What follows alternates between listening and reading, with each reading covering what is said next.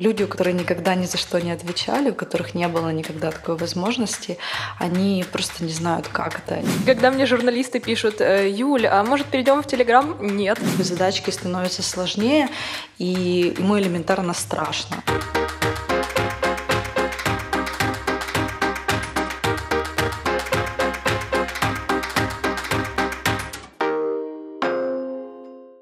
Привет! Это подкаст бизнес-школы Laba «Умных любят». Меня зовут Юля Дрынь, я ведущая рубрики «Прочитали, обсудили». Сегодня у нас в гостях э, основательница рекрутингового агентства Very Busy Юлия Кискин. Обсуждать будем статью о том, почему сотрудники боятся брать на себя ответственность. Ссылочку, как всегда, ищите в описании. Юль, привет! Всем привет! А, вот знаешь, мне кажется, что один из таких немногих проколов, которые простить нельзя, человеку, да, то есть ну, в данном случае сотруднику мы имеем uh-huh. в виду, это такая постоянная безответственность. То есть если там человек э, делает какие-то мелкие ошибки или там опаздывает, допустим, это еще как-то с этим можно жить. Но когда ты не можешь положиться на человека, вот на члена своей команды, да, мне кажется, это уже полный финал и как бы надо прощаться. Вот ты настолько же категорична в этом вопросе? А, я вообще не очень категоричный человек в, в, в многих, во да? многих вопросах, да. Я ехала вот к тебе навстречу и думала о том, увольняла ли я кого-то за безответственность или там за недостаточную ответственность, и поняла, что а, смотри, ответственность это такая штука, то есть, точнее, увольнение это очень комплексная штука. И каждый, наверное, большинство людей, большинство менеджеров приходит к этому не сразу. Да? То есть они смотрят на другие человеческие качества, да, качества сотрудника, да, в том числе там, на ответственность или, или там, недостаточную ответственность. И поэтому сказать, что я у, у, увольняла людей за э, недостаточную ответственность э, или безответственность, скорее, скорее нет. Э, были прощания с тем человеком, э, с который э, ну, просто не хочет этим заниматься, просто не хочет приносить результат. У него там другие цели с, с моими, с нашими, с целями компании. Вот, наверное, вот так. Вот конкретно за безответственность нет. Потому что я очень э, тщательно отбираю людей. Это сложно проверить на этапе интервью, насколько человек будет ответственный. Ты можешь ему задавать определенные вопросы, да? Он, конечно, скажет, да, я такой ответственный. Э, ну, ты обычно не задаешь ему вопросы, ответственный угу. ли ты, ты задаешь, э, точнее, я задаю вопросы, и, наверное, большинство менеджеров менеджеров, когда берут людей к себе в команду, а, задают вопросы, а, э, которые ну, как бы задизайнены на то, в том числе, чтобы проверить, насколько человек, кейсовые, допустим, как да? человек угу. брал ответственность, да, или там не брал, как угу. он вообще рассказывает об этом, говорит он ли он о себе или о команде, там не отождествляя, там не выделяя себя и так далее.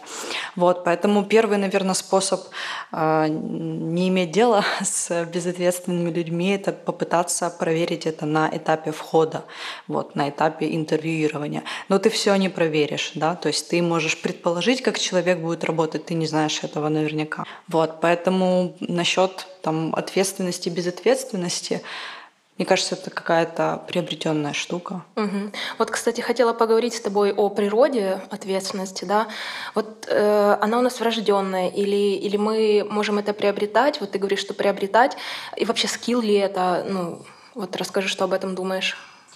Э, мне кажется, что ответственность это такое накопленная и развитая способность человека не бояться совершать ошибки, угу. да, решать задачи и при этом не бояться совершать ошибки. Э, соответственно, руководителю или лидеру ему, ему нужно создать такое пространство, такую среду, где человек не будет бояться сделать ошибку, где он будет понимать, что это не игра в одни ворота, да, что он, а, беря на себя ответственность, он все равно находится в, в команде, взаимодействует вместе с ней. А, руководителю при этом важно быть э, ментором, то есть тем человеком, которому а, там, сотрудник может прийти и задать вопрос. Но здесь как бы очень важно не переусердствовать, потому что вот э, есть такой вот как, не знаю, кейс, не кейс, да, вот, например, э, руководитель, да, он сталкивается неоднократно с ситуацией, когда э, его сотрудники задают ему одни и те же вопросы. И Каза... выводов не Казалось делают. бы, эти угу. ответы уже сотрудники должны знать, да. да, но они спрашивают а руководитель отвечает. И, соответственно, э, руководителя это бесит, но он продолжает э, отвечать, надеясь, что когда-нибудь человек, сотрудник, До них прекратит это делать. Да. Ага.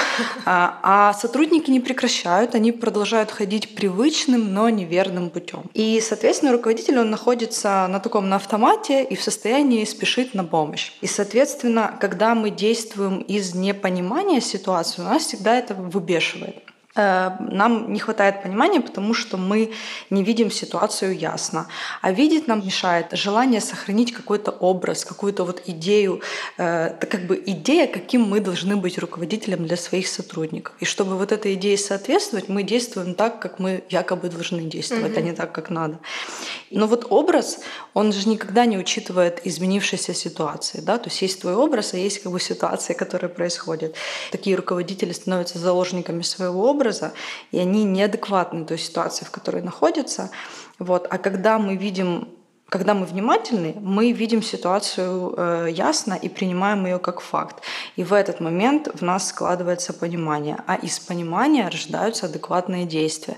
Адекватные действия в сторону там, сотрудников, да, например, разобраться, что приводит к тому, что человек там недостаточно ответственный, он не выполняет свои задачи. Что за этим стоит? Какая причина? Узнав причину, на нее можно влиять. Да? Возможно, ему не хватает там, опыта, ему не хватает знаний элементарных элементарных, да, то есть ты можешь думать, что они есть, эти знания, но как бы задачки становятся сложнее, и ему элементарно страшно. Угу. Там, не знаю, у него есть э, свои методы работы, а руководитель не дает ему делать э, по своим методам. Руководитель может навязывать свою методологию решения задач. Это вообще максимально неправильно. Я вот, знаешь, сразу хочу разделить вот таких два понятия, мне кажется, это совершенно разные вещи. Вот человек безответственный и тот, который боится брать на себя ответственность. Вот э, в моей работе совершенно это верно. так. Получается, что безответственный, он как бы постоянно по жизни такой разгильдяй, а человек, который боится брать на себя ответственность, он как бы хорошо делает свои задачи, но когда речь идет о каких-то новых проектах, вот там он уже пасует. И вот здесь, мне кажется, уже нужно искать причину, вот то, о чем ты говоришь. И, собственно, э, я тоже, вот знаешь, как и ты, думаю, что э, ответственность ответственность это такой навык, его можно совершенно спокойно прокачивать, потому что у нас вот в обществе привыкли там вешать какое-то клеймо на человека. Допустим, ты либо креативный, либо ты не креативный. Такой, либо такой. Ты умеешь там, э, там склонен к точным наукам, либо нет. Вот э, мне кажется, что ответственность э, вот это совершенно не про это. Вот. И если у тебя есть какая-то мотивация и, знаешь, вот видение какого-то профита в будущем, что ты получишь, если ты будешь ответственным, то ты вообще спокойно, без проблем этот навык в себе прокачаешь. Ну, если ты как бы осознанный взрослый человек. Самое интересное, что те люди, у которых нет проблем с ответственностью, а, это те люди, они ее как бы очень незаметно на себя берут. Они делают так называемую extra mile. Есть два вида а, как бы взаимодействия да, с сотрудником. Когда ты ему спускаешь эти полномочия и говоришь, вот сейчас а, ты можешь делать вот такие задачи, ты за них отвечаешь, давай вперед. А есть э, люди, которые просто сначала берут эту ответственность, а потом уже им дают полномочия. Угу. То есть они сначала э, что-то делают, а потом они становятся там, не знаю, там менеджерами выше, синьорами, да, да, там тем лидами, да. техлидами и так далее. И вот здесь а, вот здесь тоже очень важно еще такой момент, как бы как человеку, как сотруднику сориентироваться. Да? Если у вас в компании такая очень жесткая иерархия, тогда, скорее всего, э, человек э, ну, с большой долей вероятности будет ждать эти полномочия, потому что будет понимать, что если он начнет на себя брать больше, чем надо, то ему еще и там по шапке да, надо. еще и уволят за это. Да, да, да, вот. А здесь, а здесь, ну, если у вас как бы в компании такая среда более лайтовая, более как бы демократичная, и с этим, с этим проблем не должно быть. Еще нужно, мне кажется, лидеру любому поощрять вот это вот, поощрять. Хватку, да? Вот да, от, ответственность. И показывать, наверное, личным примером, показывать как э, какой-то вот уровень того, уровень ответственности, ответственности, которую руководитель считает прям вот высокой, там, правильной и там, адекватной. То есть что, что это такое, да, более конкретно. Например, если говорить о нашей команде, есть э, сорсер, да, который находит кандидатов, он их скринит. Вот. А, например, я ожидаю, что ты, кроме того, что ты будешь скринить кандидатов, ты будешь э, там еще проводить предварительные какие-то звонки с ними. Вот это в моем, в моем понимании прям максимальная ответственность. Ты, ты на себя берешь чуть-чуть больше. Когда человек будет понимать, э, ну как бы устанавливать ожидания тоже нужно. Когда человек будет понимать, что от него хотят и, и какой, какой у него вот этот вот спектр, да, вообще его действий, его возможностей, то тоже может очень помогать э, ответственности.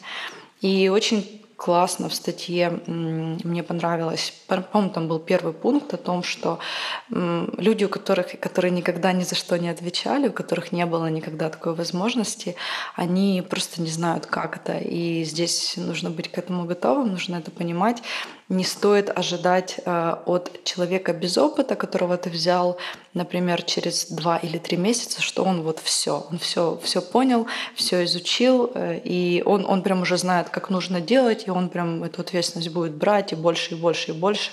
Кому-то кто-то из точки А в точку Б идет по прямой, кто-то из точки А в точку Б идет э, ну, какими-то вот такими вот путями. Да, мне кажется, это такая очень популярная штука, когда просто у человека не было опыта, да, там, например, например, его постоянно микроменеджерили, э, он просто, у него просто нет э, вот не было возможности самостоятельно принимать решения, он просто этого не умеет. И ты в таком случае, но при этом он классный специалист, да, там, mm-hmm. допустим, классный дизайнер, вот э, там делает офигенные иллюстрации.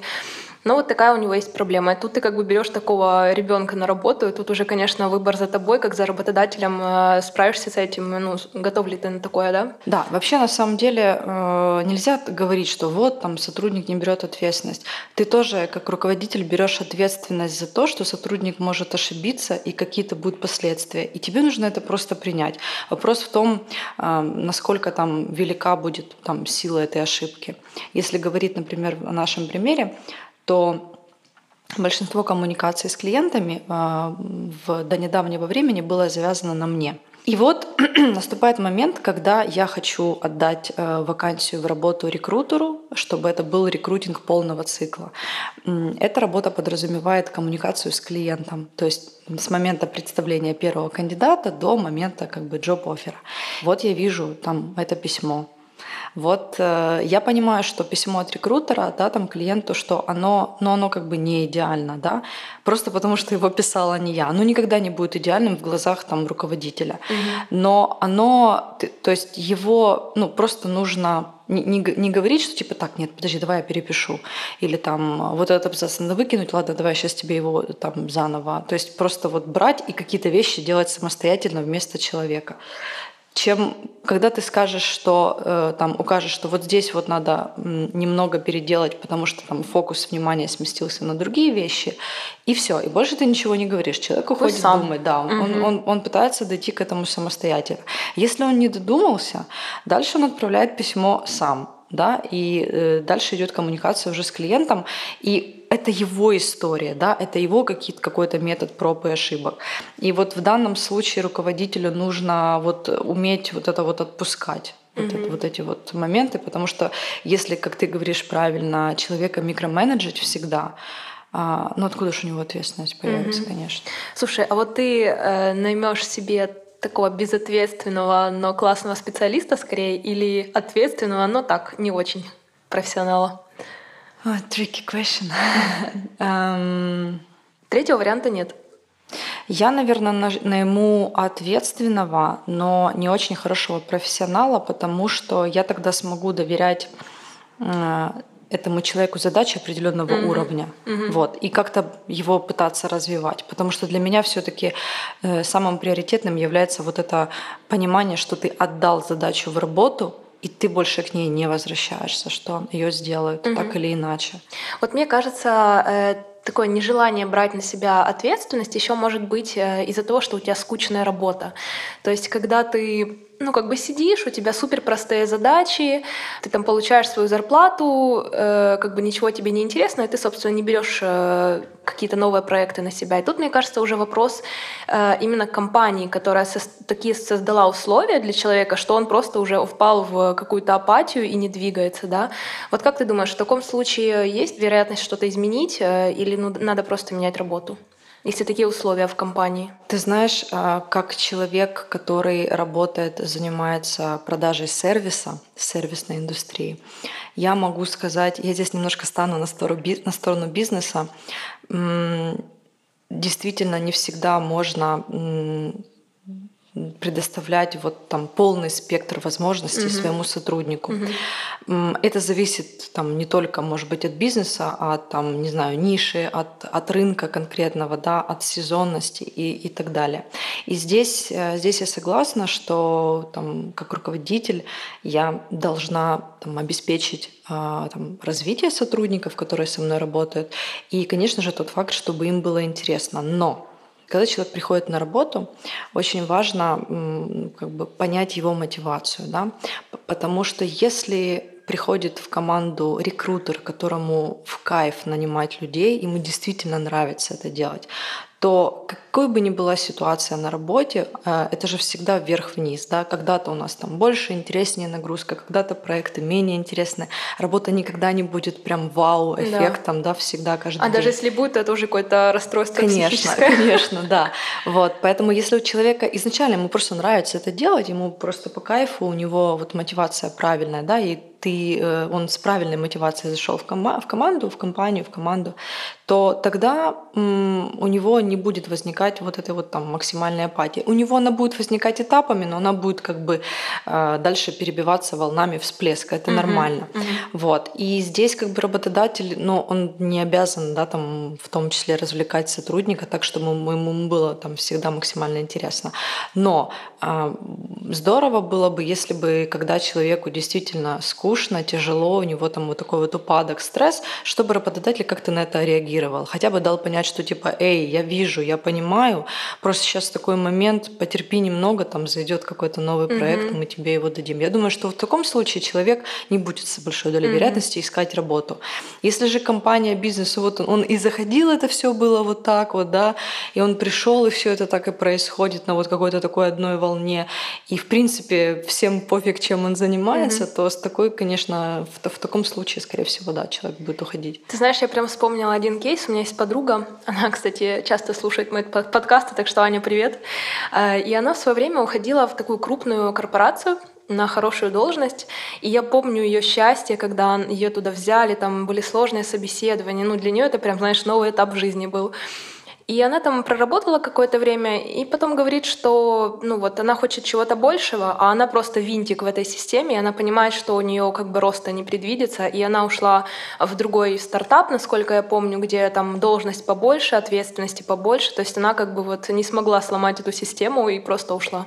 Хотя для нее это был просто ну, так, такое событие попасть в эту корпорацию, знаешь, в общем, ну так сложилось. Это был новый опыт. Да, да. А опыт, как известно, у нас никто не отнимет. Да. Слушай, вот мы в Лаба проводим каждые три месяца такие встречи, а, где присутствуют абсолютно все сотрудники, ну, то есть по Zoom, конечно, сейчас в наших реалиях. И там наш CEO, э, он суммирует там какие-то результаты за три месяца, и мы обязательно ставим цели на следующие три месяца. То есть это и цели компании, и там цели по отделам. И вот мне кажется, такие встречи вообще очень классная штука в плане прокачки ответственности у сотрудников, потому что ты как бы понимаешь какую-то общую картину вашу, да, и ты понимаешь свою роль э, ну, вот в этой всей движухе, скажем так. Э, вот как ты думаешь, почему оно так классно срабатывает? Э, может, здесь какой-то еще эффект э, причастности к общему делу? Вот, ну, очень классный опыт на самом деле. Абсолютно соглашусь. Когда ты видишь эм, картину в целом, ты в том, ты можешь понять, где ты находишься в этой картине, да. То есть на какой стадии, какую роль ты играешь. Человеку, э, это ну, как бы human nature, да, человеческая сущность, она в том, что чтобы то, что ты делаешь, оно имело значение. Если я делаю что-то, и даже я там, не то, что там мое руководство, даже я до конца не понимаю, зачем я это делаю, то, конечно же, я там это делать не буду или буду делать, э, там, я буду прокрастинировать, буду делать это вообще через пень-колоду. Вот, поэтому такие митинги тоже у вас, это очень классная очень классная стратегия, очень классная практика. Кроме там целеполагания, вы понимаете, кто чем занимается. Скорее всего, вы э, делитесь результатами за прошедшие три mm-hmm, месяца, да, да, да, что было интересного в компании. Это здорово. Потом, особенно сейчас во время там э, полного ремоута, вот, когда такая есть, ну, некая там, мы все живем в определенном информационном пузыре. Поэтому да, это очень важно. Еще подумала, знаешь, о чем? О том, что на ответственность э, влияет в том числе тайм-менеджмент. Вот. И э, если у человека есть э, проблемы с тайм-менеджментом, очень частая проблема с приоритизацией, то это тоже может быть таким звоночком к тому, что вот туда нужно копать. Если у руководителя или лидера есть какие-то лайфхаки, да, и опыт определенный с тайм-менеджментом, как вообще вот он работает, что ему там помогает, что ему мешает в работе, то он может э, ну, поделиться этим с сотрудником и помочь ему устранить вот эти вот там э, блокеры, да, там какие-то раздражающие штуки. Потому что каналов коммуникации очень много, как правило, отвлекает э, синхронная коммуникация, да, которая происходит там постоянно в каких-то чатах, там, О, да. знаю, Slack или еще что-то, да. Есть такая э, практика, тоже где-то читала, что э, когда приходят э, имейлы все входящие, ты отправляешь их в корзину все. А потом ты идешь в корзину и выборочно достаешь те имейлы, самые важные, которые тебе нужно э, вернуть. И мозг работает тогда таким образом очень избирательно. Ага. То есть он прям приоритизирует, что вот это вот точно важно, а вот это не важно. Угу. И стараться держать э, входящие письма, входящие там типа не более, не более 100. Ну это, конечно, из серии нереального, но я вот подумала, что да, такой кардинальный метод э, с имейлами. А еще есть э, руководители, которые чаржат э, своих сотрудников, э, где-то тоже читала, Э, один руководитель э, берет штраф 5 долларов за письмо. Вот какое-то нерелевантное или не очень важное.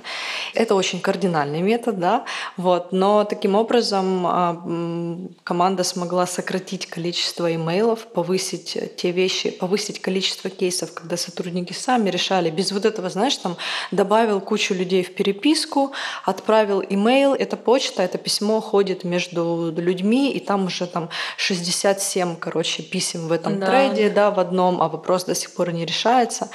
Вот, а так 5 долларов письмо. Слушай, я прям вспомнила. Тоже, тоже неплохо. Э, у нас в школе была преподавательница немецкого языка, и у нас стояла копилка на уроке, и кто не сделал домашнее задание или не знал ответ, кладет туда, ну там мелочь, знаешь. Она что-то знала. У нас там за семестр прям набегала такая сумма, что хватало там тортиков купить, ну, какой-то, знаешь, сок на, на весь класс. Очень классно было. Она что-то знала да, о тайм-менеджменте. Ну, ты знаешь, вот ты говоришь про эту синхронную коммуникацию. Э, вот я для себя тоже придумала такой принцип. Я свой Facebook э, мессенджер беспощадно дала для рабочих чатов. Вот, в Телеграме у меня там только личные какие-то контакты, и если я еду куда-то в отпуск, то я Facebook могу там мессенджер удалить, допустим. Вот, я знаю, что там личные какие-то ну, будут мне писать в Телеграме. Вот такое у меня, такая Очень ситуация. Круто. Да. Я подумала о том, что для меня это следующий уровень, наверное, да. менеджмента. И когда мне журналисты пишут, «Э, Юль, а может перейдем в Телеграм? Нет, пожалуйста, нет. Слушай, вот мы обсудили ответственность э, вот э, в таком плане, что если э, там сотрудник, э, у сотрудника с этим проблемы, то там компания должна что-то с этим сделать, как-то подхватить.